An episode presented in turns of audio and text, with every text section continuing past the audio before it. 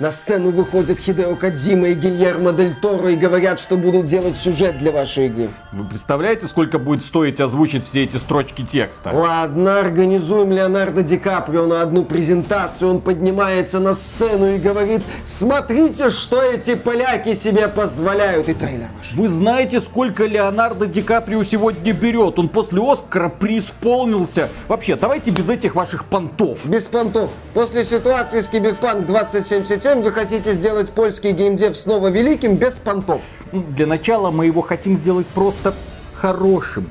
Снова. Вы мелко плаваете. Зато не тонем. Да? В хорошем смысле.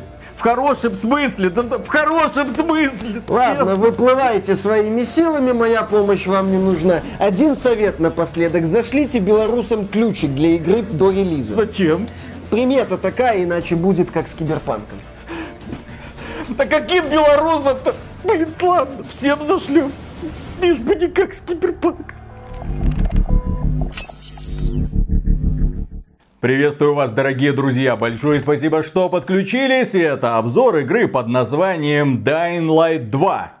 Stay human. Именно так, оставайся, мол, человеком. Эта игра, да, ее сделала польская студия Techland, и то, что эта польская студия уже настораживает многих. Не так давно мы тоже ждали от одной польской студии тоже вроде бы беспроигрышный хит, но получили в итоге Киберпанк 2077. Именно поэтому к Dying Light 2, в общем-то, люди присматривались. Было много слухов по поводу проблем с разработкой, было много слухов по поводу того, что игру много раз переделывали, огромная текучка кадров, приходил начальник, говорил, все говно, давай по новой. Были какие-то проблемы, по крайней мере так нам рассказывали журналисты и блогеры и какие-то там инсайдеры, которые в студии Techland работали. Разработчики пытались создавать положительную атмосферу. Они выпускали красивые ролики, показывали, убедительно показывали, что вот смотрите, на PlayStation 4 игра На работает. удивление хорошо. Ой, не там, не На там. Xbox One игра работает, и в конечном итоге они объявили дату выхода. Эту дату выхода потом перенесли немного, но ненадолго. И потом игру предоставили журналистам и таким отмороженным блогерам, как мы, для того, чтобы мы познакомились с этим продуктом. И, к счастью, мы должны заявить о том, что ситуация с Киберпанк 2077 не повторилась. Игра работает. Но с критическими, мать их, багами. Не у всех, но есть. Не у всех, но есть. У тебя был критический баг, слава богу, ты его смог обойти. Наш второй автор, который проходил игру на PlayStation 5, дважды столкнулся с критическим багом, после которых был вынужден перезапускать игру. Он уже не допустил ошибку новичка, уже знал, что не надо делать такие хитрые шаги для того, чтобы не нарваться на этот баг. Обошел его стороной. Через 5 часов его баг нагнал снова. Уже другой, который вынудил его запускать игру заново. Он сказал после этого, идите Мупу. Ждем патч первого дня. Будем надеяться, что он что-то исправит. А вот Миша, который играл на ПК, подобных проблем не завезли. Он прошел игру от начала до конца, потратил на нее где-то 40 сколько? Два часа. 42 часа своего времени, выполнил всю сюжетную кампанию, закрыл практически все побочки.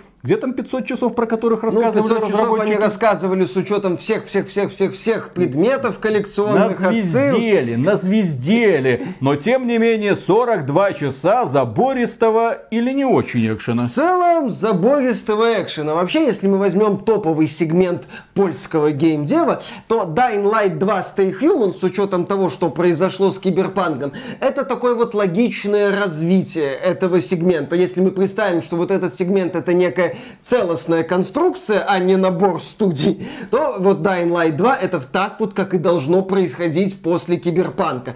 Когда топовый сегмент польского геймдева изо всех сил поднатужился, в результате вокруг стало не очень хорошо пахнуть, продукт вот этого туженья буквально захватывал дух, но немножко не в том смысле, в котором разработчикам бы хотелось. Далеко не все получилось. Идея вот с Киберпанком, что многие вещи выйдут на качественно новый уровень, не вышли. И вот после такого вот эта некая сущность топовый польский геймдев сказала, так, спокойно, спокойно. Нам нужно сделать игру на базе проверенных временем элементов, над которыми мы уже работаем, которые мы знаем. Мы что-то улучшим, что-то допилим, что-то добавим, но не будем пытаться совершать революцию. Погодите, погодите, но когда они игру анонсировали, нам же рассказывали, что это практически ролевая Виталик. игра в открытом мире с возможностью влиять на происходящие события, с возможностью чуть ли не мир менять вокруг это было тебя. до релиза Киберпанка.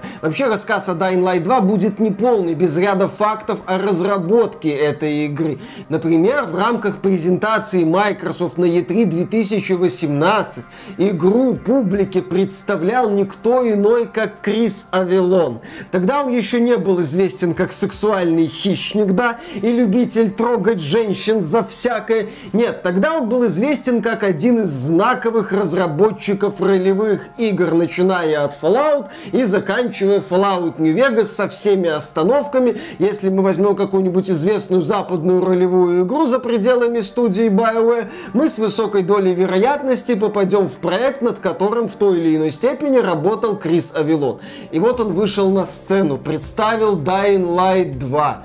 Нам рассказывали потом, что Dying Light 2 это уже не просто вот эта вот дьяблоподобная гринделка в открытом мире, какой была первая часть. Нет, это уже прям полноценная ролевая игра, что решения героя, например, могут повлиять на то, будет ли доступен ему целый регион карты или не будет ему доступен. Выкуси Киберпанк 2077. Да. То есть разработчики вот именно что хотели совершить качественный скачок вперед. Но летом 2020 года Крис Авилон из знаменитого разработчика ролевых игр превратился в сексуального хищника, забрался куда-то в норку, ну так получилось, что мохнатые норки стали причиной того, что Крису Авилону пришлось забраться в свою норку. В общем, да, он ушел с проекта Dying Light 2, а еще в начале 2020 года Dying Light 2 перенесли на неопределенный срок срок. Потом по сети начали бегать различные расследования о том, что есть конфликты между Авилоном, между разработчиками из Techland, что идеи Авилона о создании ролевой игры плохо вяжутся с идеей кооперативной гринделки, которую продвигают, собственно, разработчики из Техленда, что у проекта все грустно. Долго время не было новостей, да, Авилон ушел с проекта, и вот игра добралась до релиза, несмотря ни на что. Да, здесь, конечно же, стоит отметить, что ни о какой такой полноценной ролевой игре особо речи не и идет. Слава богу. Это, собственно, ну, боевая ролевая игра, там с элементами Диабло, можно так сказать, и моральными дилеммами. Кстати, очень многие моральные дилеммы здесь отлично сделаны. Когда ты смотришь на Dying Light 2, все равно ты наблюдаешь такой проект категории, и вот этого мы 6 лет ждали. Есть такое вот ощущение, потому что не все аспекты получили заметное развитие, не все элементы механики механики шагнули вперед. Некоторые еще демонстративно топчутся на месте. Ну... Да, Dying Light 1 вышел в январе 2015 года, 6 лет назад. Компания Ubisoft, как это сказать, когда она была еще более-менее хорошей во времена PlayStation 3 и Xbox 360, я думаю, такой сиквел бы сделала года за два.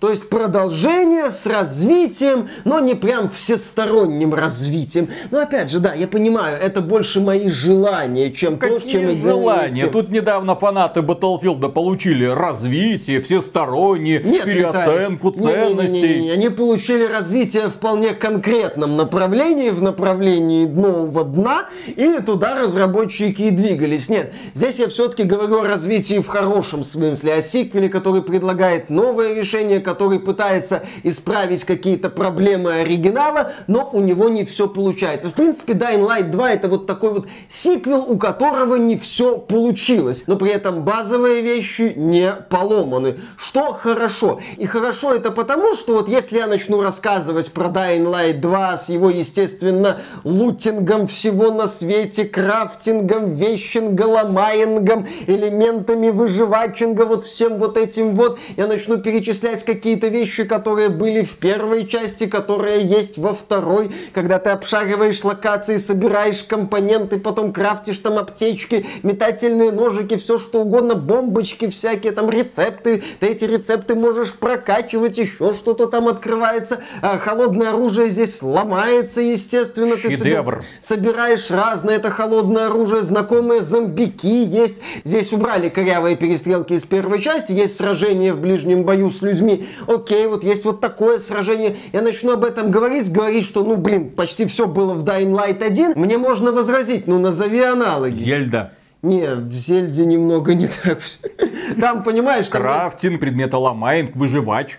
Ну, Практически все, да, только в Зельде немного другой подход к физике мира. Здесь, э, да, такой подход более традиционный. Но Хотя с сюжетом. Мгм. сюжетом, да, и моральными дилеммами, что замечательно. Главная моральная дилемма в Зельде это за что потрогать Зельду, за титьки или за задницу. За задницу, конечно, она у нее красивая. Титьки там такие себе, там еще их найди, попробуй. У Байонеты лучше, проще найти. У Байонеты сиськи найти проще. Хотя у Байонеты жопа тоже классно. Так, отвлекаемся. То есть я прекрасно пойму вот этот аргумент, давай называй аналоги. Потому что Dying Light 2, будучи, как шутил в свое время Angry Joe, еще одной игрой про зомби, предлагает интересное сочетание идей. Здесь, например, есть паркур от первого лица. Причем это именно паркур. Это не условный Assassin's Creed, где все автоматизировано по максимуму. Нет, когда ты здесь бежишь вперед из одной точки в другую, ты должен следить за архитектурой, смотреть, до чего ты можешь допрыгнуть, до чего ты не можешь допрыгнуть, где можно, что называется, прыгать, а где лучше пробежать подальше.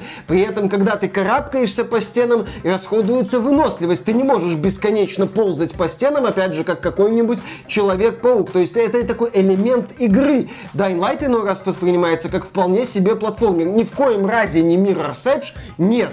Но игра, где прыжки не полностью автоматизированы. Лучше, чем. Нет. Зомби автоматически делают любую игру лучше в несколько раз. Конечно. Если чего-то современной игровой индустрии не хватает, это зомби. Тем более в мире Dying Light зомби заполонили всю планету. Подожди, раньше же они только в городе Да, да, были. да, да, да. Но к началу действия Dying Light 2 все, весь мир в трухе, остались только небольшие поселения, города, вот такие последние оплоты цивилизаций. И между этими оплотами цивилизаций путешествуют пилигримы. Одним из таких пилигримов является и главный герой Dying Light 2 по имени Эйден. Он ищет сестру, с которой он очень давно-давно разлучился, и в итоге его поиски приводят в некий город The City. Не 17. Не 17, да. Ну, кстати, да, молчаливого профессора с монтировкой я там не нашел. Может, там эта отсылка и есть, но я ее не заметил. Окей. Вот он оказывается в этом городе The City, и его там встречает никто иной, как Давид Белль.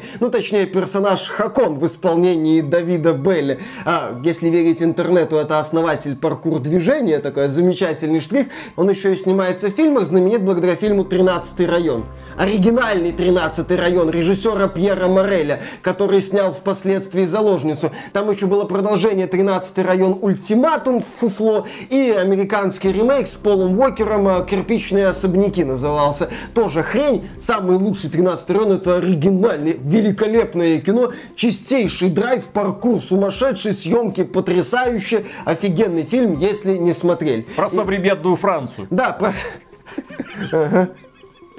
Практически. И вот этот новый друг объясняет Эйдену суровое правило, а Эйден пытается выжить в этой новой для себя реальности и найти попутно сестру. И что, кстати, в Dying Light 2 вначале меня зацепило, это даже не знакомая механика, у которой не то чтобы много аналогов, не то чтобы много аналогов. Блин, сейчас бы еще хоть какой-то аналог прямой Dying но опять же, прямой аналог Dying Light, чтобы паркур, зомби, сражение от первого лица, ну да, что называется сейчас 20 списков назову, э, этот самый Гостранер, но там вообще принципиально другие правила. Dying Light 2 меня зацепило сюжетом. Уже в начале ты оказываешься в эпицентре конфликта группировок. Ты пытаешься разобраться с убийством одного важного человека, чтобы пробраться в нужный для тебя регион. Ты начинаешь сталкиваться с одним персонажем, со вторым, с третьим. У разработчиков получилось показать именно общество людей, где идет борьба за власть, где нету каких-то однозначных кретинов или однозначных злодеев, где у каждого свои какие-то интересы.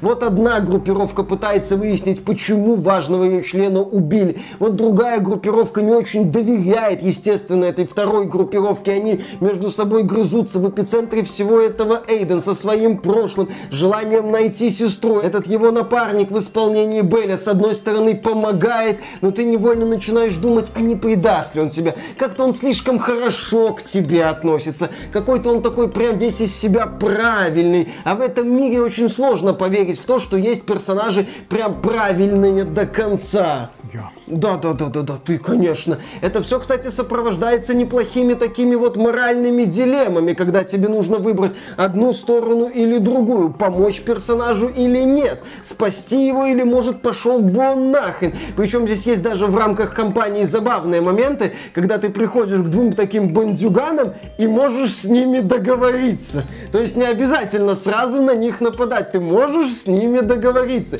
И если ты с ними договорился, то впоследствии появляется с ними еще забавное побочное задание, связанное с доставкой бухла. Игра не боится быть забавной, игра не боится быть отвязной еще местами. Она не боится тебя веселить. Да, здесь как бы зомби-апокалипсис, мрачный мир, но в то же время есть и доля юмора. И зомби здесь, это, понятное дело, такой вот фон для событий, для событий, связанных с противостоянием фракций, с участием героя и его прошлого, которое там окутано туманом, и его сестры тоже окутанной туманом. И вот когда я начал делать первые шаги, игра меня увлекла вот этим вот водоворотом событий водоворотом интриг. Еще я в начале, играя на высокой сложности, естественно, был лохом педальным, не мог толком никого убивать, ползал на карачках, убивал зомби по стелсу, использовал всякие такие хитрые приемы, типа прибегал, убивал зомби по стелсу, отбегал, чтобы потом вернуться, еще одного зомби убить. Ну, мне такой вот элемент пересиливания мира нравится. И вот это мне игра здесь предоставила, когда я вначале был никем, когда я вначале брал несколько видов оружия, когда каждый удар, каждое вот сражение в лоб в лоб, оно для меня превращалось в драму. Оружия у меня было мало, оружие ломалось, поэтому я в процессе каждого боя смотрел на любимую биту, палку, гаечный ключ. Вот да, бил и плакал, бил зомби или бандитов и плакал, бил и плакал. Зельда Breath of the Wild выкусим. Вторая часть не нужна, когда из Dying Light 2. Dying Light 2. Но потом я прокачался, я этот мир нагнул. У меня был инвентарь забит крутым оружием. У меня герой освоил кучу способностей, стал лучше бегать, прыгать. Я прокачал выносливость, я прокачал здоровье. Я стал сильным, мощным таким победителем зомби и бандитов. Я мог с ноги открыть дверь, чтобы потом подпрыгнуть и двумя ногами ударить врага или зомби по лицу, упиваясь попутно своей крутостью. Еще есть в игре один элемент, который вначале меня бесил. Дело в том, что Эйден инфицирован и не может долгое время находиться в темноте. В Dying Light 2, как и в первом, есть день, когда по улице просто шатаются зомби особо не опасные, и ты спокойно можешь бегать. И ночь, когда на поверхность вылезает куча монстров, куча там зомби, включая крикунов. Если ты привлек внимание крикуна, за тобой начинается погоня. И вот Эйден может находиться в темноте только определенное время. Для того, чтобы восстановить этот показатель человечности, типа, надо постоять под ультрафиолетовой лампой. Они есть не везде. Да-да-да-да-да, так сказать, зарядиться положительной энергией. И вначале ты очень мало времени можешь провести без света. И меня это бесило, потому что я не мог спокойно бегать ночью, я не мог подолгу ползать по темным помещениям, чтобы искать какие-то полезные вещи, приходилось совершать такие вот чумочные забеги. Но когда ты находишь специальные ресурсы, прокачиваешь запас выносливости или здоровья, у тебя этот показатель повышается. И ближе уже к финалу, когда я слышал, у вас заканчивается иммунитет, ой, точно, заканчивается, надо подойти к лампе полечиться. Вот это меня уже не бесило. И вот этот вот момент, он тоже стал таким символом моей победы над миром, что я из твари дрожащей превратился в человека, которому не не страшны вообще никакие зомби, не это, да.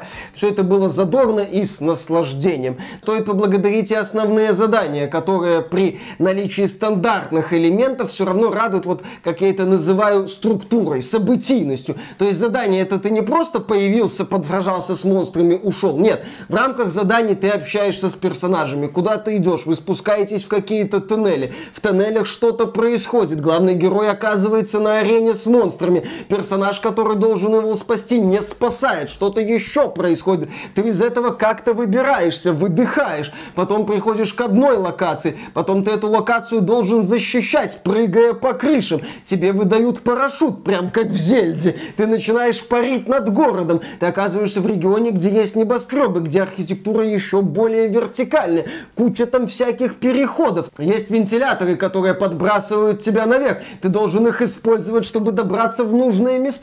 В рамках миссии может быть паркур, сражения, полеты. Все это на время, это все напряженно, весело. Или в рамках другой миссии ты уже пробираешься в здание, там происходит какая-то дичь. Ты отбиваешься от монстров. Или ты убегаешь от очень сильного противника. Такая погоня с паркуром. Шедевр. В плане проработки заданий основных у меня претензий к Dying Light 2 особых нету. Здесь вот разработчики взяли все элементы, которые у них есть, и очень грамотно их сочетают. Очень грамотно ими жонглируют. Да, здесь, как я уже говорил, нет перестрелок, но сражения с зомби и сражения с людьми немного отличаются, поскольку люди удары блокируют, медленно идут в атаку. Не то, чтобы здесь противники в открытых сражениях очень умные, нет. Не то, чтобы здесь сражения прям выкручивают нервы наизнанку, тоже нет. У меня без проблем получилось и аптечек много собрать, и оружия, чтобы хватало для всего. Но вот такая вот смена обстановки, такое легкое переключение из одного режима в другой в рамках основной кампании сделано отлично.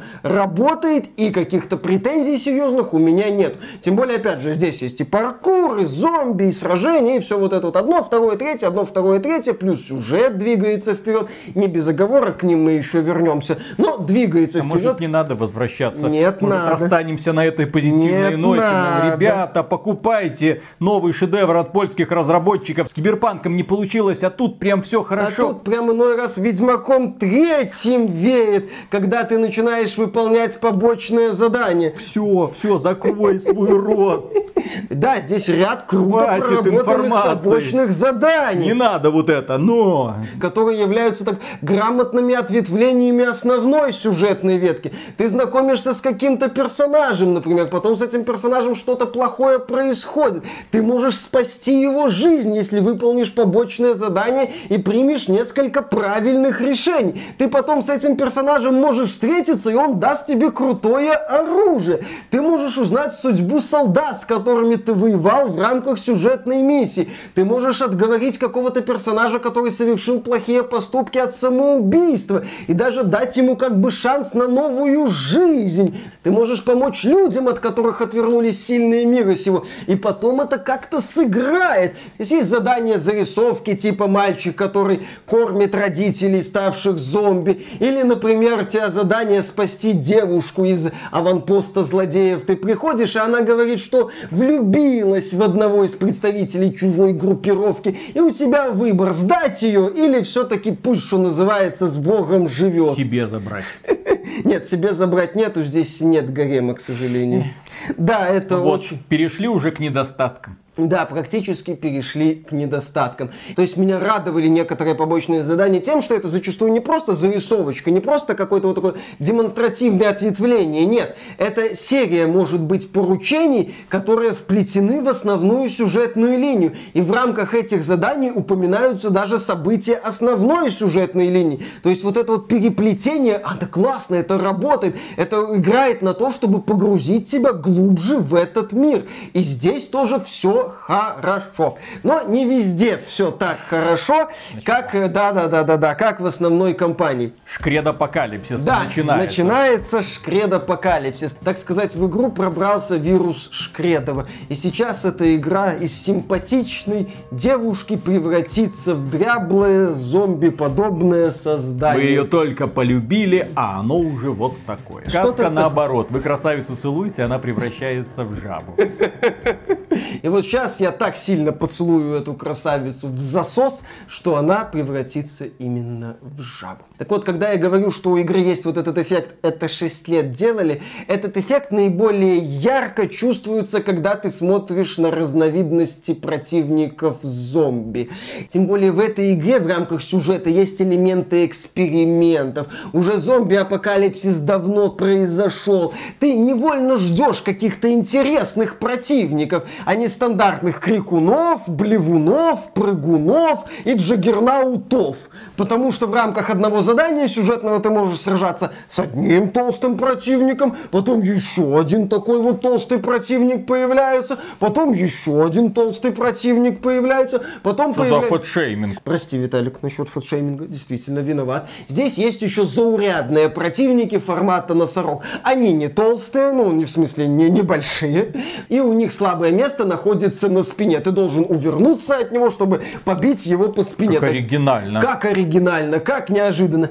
Елки-палки, в игре есть нескрываемая отсылка к серии Resident Evil. Я не поверю, что персонажи по имени Крис или он, служащие в одном отряде, это не отсылка к Resident Evil. Ну так офигенно. Так офигенно. Ну. Отсылка офигенная. А разнообразие монстров ни разу не Как и в офигенно. Резиденте. Слушай, в Резиденте хотя бы есть лизуны, ну, ну, в смысле вот эти вот, не в смысле как я, в смысле ползающие по стенам, там, потолку, вот эти вот опасные монстры. Ага. Там есть тираны, там есть именно что, ну, демоны. Да, вот два вида противников. Хо-хо-хо-хо-хо. Ну, слушай, там есть, кстати, собаки, тоже Собаки. опасные противники. А, А здесь, здесь нет собак? здесь нет собак, зомби. Зомби все съели. Зомби, наверное, поели всех собак. Кстати, идея с зомби-животными, она прикольная. Я понимаю, что с одной стороны это ограбление караванов, но с другой стороны от сиквела все-таки ждешь шагов вперед, а не стокового набора зомби со словами, ну, развлекайся. У нас тут, кстати, кооператив, у нас тут, кстати, тонны лута, у нас тут, кстати, тонны разнообразного оружия.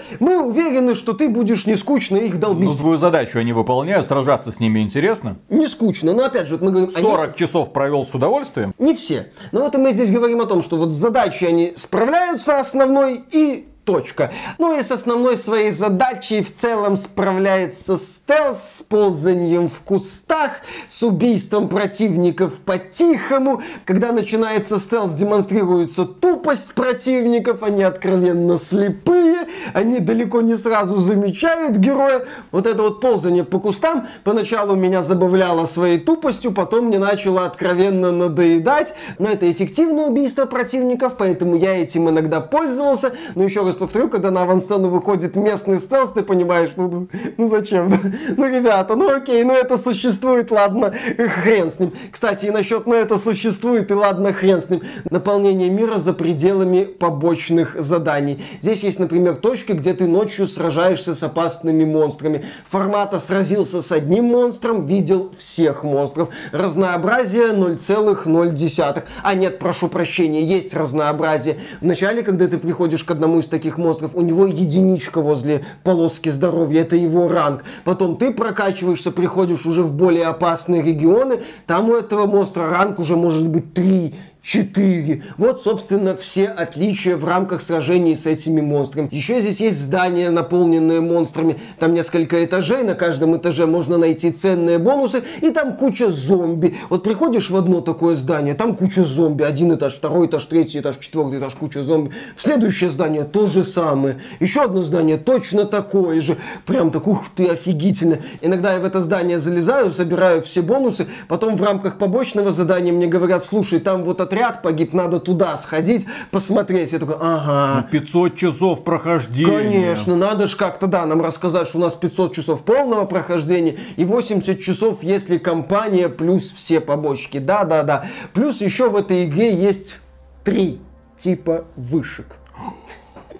Ubisoft, учись, ты чё? Да, да, да, Ubisoft. Вообще, кстати, насчет Ubisoft. Э, Это игра, ну, город The City, это где-то в Европе. Герой Белли, естественно, с французским акцентом говорит. Там еще есть персонажи, которые с французским акцентом говорят.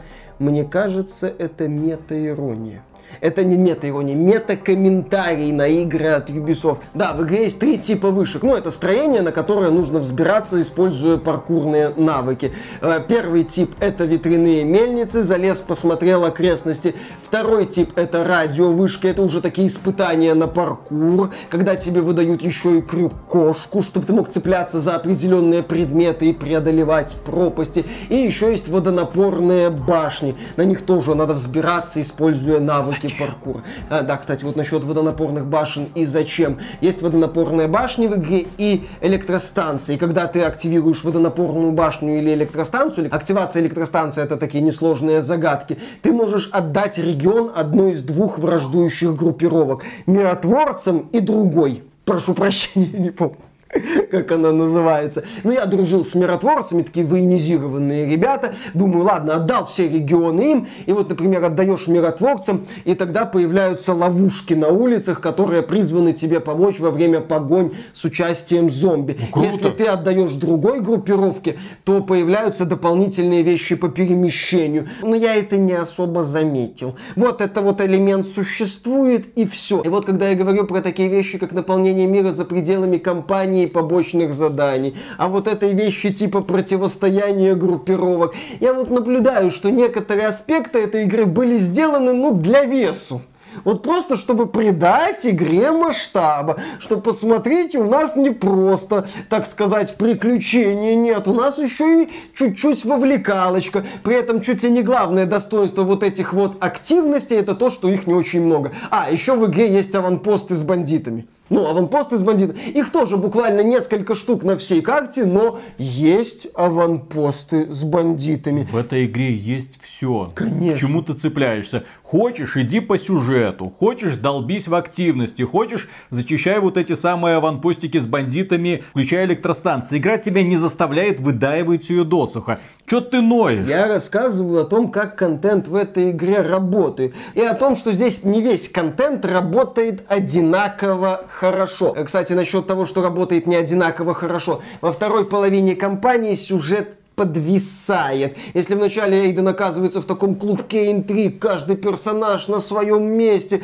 они там между собой взаимодействуют, постоянные срачи, конфликты, дилеммы, смерти, то во второй части возникают такие вот пустоты, перерывы, когда ты начинаешь помогать одному персонажу, чтобы узнать нужную информацию, помоги здесь, так, так, так. Не то, чтобы во второй части кампании сюжет полностью умирает, нет, ни в коем разе, за что, кстати, стоит благодарить Розарио Доусон, ее персонажа. Это сильная женщина, причем, кстати, круто сделана сильная женщина. Она в плане боевых возможностей чуть ли не суперсолдат. С арбалетом обращается великолепно, дырявит головы на огромном расстоянии. Но она тоже совершает ошибки, она тоже иногда, вот ей хочется поставить свои личные цели выше общественных. Она тоже иногда ведет себя неправильно и при этом осознает, что ведет себя неправильно. Ей свойственны переживания, ей свойственны какие-то необдуманные поступки. Вот ты смотришь, говоришь, вот, вот так надо, блин, в принципе, делать сильных женщин. Вот это круто. И, в принципе, когда ты знакомишься с сюжетом Dying Light 2,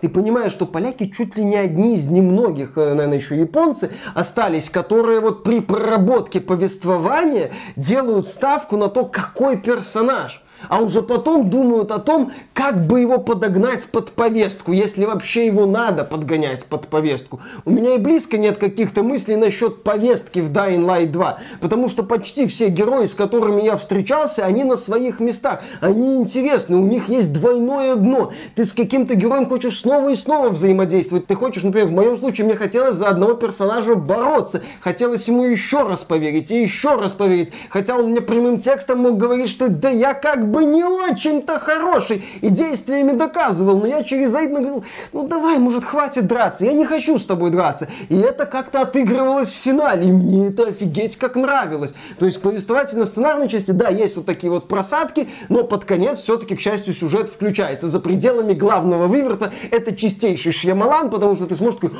вот, ну, ну, любой мем с Шьямаланом можете подставить, не ошибетесь. А на самом-то деле зомби это мы! Точно. Да, да, да. А ну... это живые люди, а мы их так видим, мы просто их убиваем. Да, да, да, да, да, да. Нет, Эйден, ты помнила своей сестре. Это если что, я шучу. Да. Эйден, ты помнила своей сестре но это твой брат. Это тоже, мы шутим еще раз, просто там есть глупость, связанная с финальным вымертом. И вот насчет неоднородности контента, насчет того, что часть сделана хорошо, а часть не очень, у меня есть теория. Вот та часть, которая создавалась прям круто, когда вот видно, что каждый штришок продуман, она создавалась до релиза Киберпанк 2077. А после того, как Киберпанк вышел, компания Techland посмотрела на результат работы CD Projekt Red и такая... Ну, в принципе, если наша игра будет запускаться, мы уже будем лучше. Поняли, кто главный в польском геймдеве? Нахрена еще запрягаться? Все, все, иди, иди. Квест, при... ой, иди нахрен. Слушай, ну как нам еще грамотнее... Зачем? Зачем париться? За все? Вышки, аванпосты, давайте, Да, погнали. да, да, да, да. Что там у нас? Контента 500 часов. Чем мы там хотели сделать, как в Ведьмаке 3, так забили, как у Ubisoft. Нет, не той Ubisoft, которая что-то могла, как у современной Ubisoft. Отлично. Ой, принесите мне круассанов, я что-то проголодался. А, и насчет финала еще один момент такой ржачный. Э, Первый Dying Light критиковали, что там финальная битва, по-моему, была вообще КТЕ. Просто там надо было нажимать в определенный момент кнопки. В Dying Light 2 эту проблему исправили. Три, мать его, фазы финального босса с незначительными, мать его, отличиями. При том, что я с вот этими вот выносливыми противниками, а финальный босс, он не то чтобы радикально от них отличается, блин, дрался на протяжении кампании игре именно вот оригинальности, именно каких-то свежих идей местами очень и очень сильно не достает. И это прям конкретно так бросается в глаза. Но зато она запускается. Она запускается, она работает, в ней есть критические баги, я их не видел. До релиза. Напоминаем, что патч первого дня может теоретически все исправить. Но, как в случае с Киберпанком, может и ни хрена не исправлять на протяжении года после выхода. Поэтому остается только поверить в польский геймдев. Польский геймдев за последнее время сделал все, чтобы в него было очень и очень легко не поверить. Фу ты не поверить, фу ты не поверить. Почему частица не постоянно лезет? Объяснить бы еще. Вот, то есть вот такая вот ситуация. Я, да, с критическими багами не сталкивался, но у меня сломалась пара побочных заданий. У меня периодически с карты пропадали отмеченные иконки. Такие вот раздражающие баги были, но ничего того, чтобы игру ломало. С учетом состояния современной индустрии, я бы сказал, ну окей, что называется, нормально. А, в ПК-версии, не знаю, как на консолях, есть трассировка лучей. С трассировкой лучей в Dying Light 2 у меня была интересная история. Я включил ее на высоких настройках, увидел 30-40 FPS в 2К на RTX 3070. Нищебродская. Да, нищебродская видеокарта. Что, что я, что называется, рассчитывал. Посмотрел я на эти 30-40 FPS, включил э, минимальные настройки трассировки, не увидел разницы с настройками без трассировки, отключил трассировку, продолжил играть в 2К с максимальными настройками стандартной графики на 3070 в 60 FPS без каких бы то ни было проблем. Еще раз отметим, что по производительности мой ПК едва ли является каким-то супер широким показателем, поэтому на этот элемент всегда обращайте внимание. Могут быть нюансы, что польский геймдев, что геймдев другой в плане производительности в последнее время нас не подводит. Не подводит, естественно, в кавычках. Еще в ультимативном издании есть двухчасовой ночной бустер опыта. Это в описании из игры в Steam. Понятное дело, что никакого магазина здесь я не наблюдал, но в случае с Dying Light 2 нам уже пообещали путешествие длиной в 5 лет, дорожную карту раскатали уже сейчас. Я повторюсь, Dying Light 1 вышел, жахнул, его начали развивать. Здесь нам говорят, что развитие, да это вот уже до релиза. Это тоже такой вот интересный моментик. Тем более, что некоторые регионы на карте в рамках основной кампании используются никак. Никак. Они вот есть, там есть дополнительные активности, но ты туда особо-то и не ходишь. Потому что готовится DLC про фракции, потому что готовятся сюжетные дополнения. Ну как готовятся? Уже готовы. Ну, нет, ну, Там- готовятся, там- потом да, выпустят да. в рамках бесплатных и платных DLC поддержку игры и все такое, да. Если подытоживать, то Dying Light 2 получился крепким сиквелом. Безусловно, стоит учитывать, что перед нами именно что сиквел первой части Dying Light.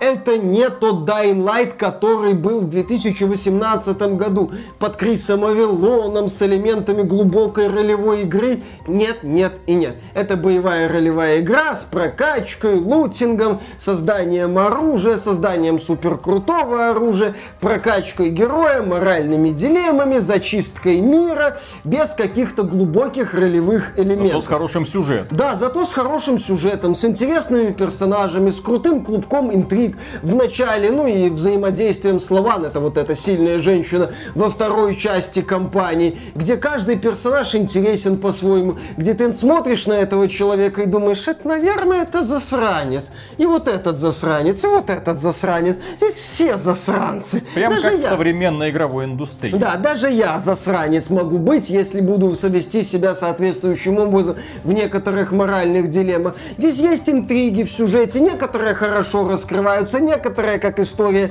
героя его сестры, не очень. Но тем не менее тебе хочется докопаться до истины. Ты невольно напрягаешься, когда перед тобой возникает моральная дилемма, кого поддержать, кому помочь. Ты не без интереса погружаешься в основные задания, сражаешься с зомби, с людьми, осваиваешь местный паркур, летаешь на парашюте, прокачиваешь оружие. То есть вот эта вот вся система, она в рамках кампании, в рамках побочных заданий работает. Конечно же, в процессе игры в голове невольно возникает вот эта вот мысль, а чё по разнообразию зомби, а чё по разнообразию моментов. Когда ты выполняешь еще и побочные задания все, ты невольно становишься свидетелем того, что ну не хватает здесь разнообразия противников. Ну задалбывает сражаться с одинаковым и, можно даже сказать, скудным для такого приключения набором зомби. Если бы Dying Light 2 была, допустим, линейным приключением, я бы сказал, ну окей, ладно. Но перед нами же все-таки игра с претензией на масштаб, с претензией на десятки часов. Я провел в этой игре 42 часа. Поэтому, когда ты в такой игре видишь такое разнообразие противников, ну это разочаровывает, особенно под конец, когда ты много времени проводишь в этом городе. Но это, по сути, главная такая вот претензия к Dying Light 2, что игра не скакнула слишком высоко, хотя после Киберпанка, хотя после скандального ухода из проекта Криса Авилона, хотя после всех расследований, связанных с Dying Light 2. Я вот смотрю на этот проект и понимаю, что тот факт, что в нем есть работоспособная механика, крепкий сценарий, интересные развилки, хорошее побочное задание – Давайте вот пока на этом остановимся. Давайте зафиксируемся вот на этом вот уровне. Прыгать выше головы будем потом. Тем более, как показывает практика, иногда, когда ты пытаешься прыгнуть выше головы, с тебя слетают штаны вместе с не самым приятным содержимым этих штанов. Тем более в Dying Light 2 есть приятная графика, эффектные убийства, поэтому, в принципе, я получил хорошее приключение в открытом мире. Пускай с никудышным наполнением этого самого открытого мира. До встречи через пять лет, компания Techland, да? Когда закончится это приключение. Да, на этом, дорогие друзья, все. Если вам данный обзор показался полезным, поддержите его лайком, подписывайтесь на канал, подписывайтесь на нас в социальных сервисах. И в целом, если вы хотите поддержать этот проект, так сказать, рублем, добро пожаловать к нам на Patreon или ВКонтакт. Заходите к нам на сайт xbt.games ради игровых новостей по игровой индустрии, естественно. И на этом мы закончим. Нет, хочешь покажу фокус? Угу. Смотри, я тусую карты. Угу. Хрен знает что то видишь, да? Угу. Вот. Подними последнюю. Подожди, и мне не показывай. Угу. Вот какова вероятность того, что я угадаю эту карту? Один к... Миллиарду, я бы даже так сказал, потому что все совершенно честно. Совершенно свежая колода карт. А Миша вытянул туз-пик. Покажи. Конечно, это не потому, что Виталик до, того, до записи показал мне это. Не, так я ж, ну это ж честный фокус. Ты Конечно, ж не был... честный фокус, я ж не знал. Ну что... вот, смотрите, вот же, вот же, вот, смотри, вот, вот, вот, вот, вот, вот, вот. Вот оно, вот оно, вот. Какая карта вверху? Все. Конечно. Успех. Тоже ролики Пена и Теллера смотрел. Никакого... Как фокусы работают. Никакого да? мошенства, блин.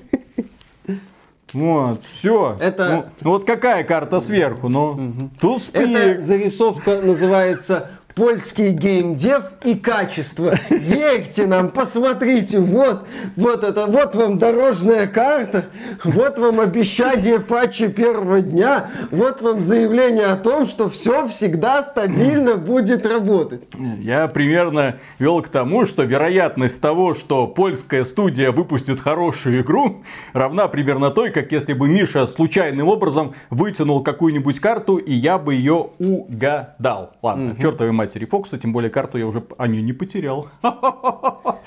Ее вот так вот все эти фокусы. А карты-то не крапленые.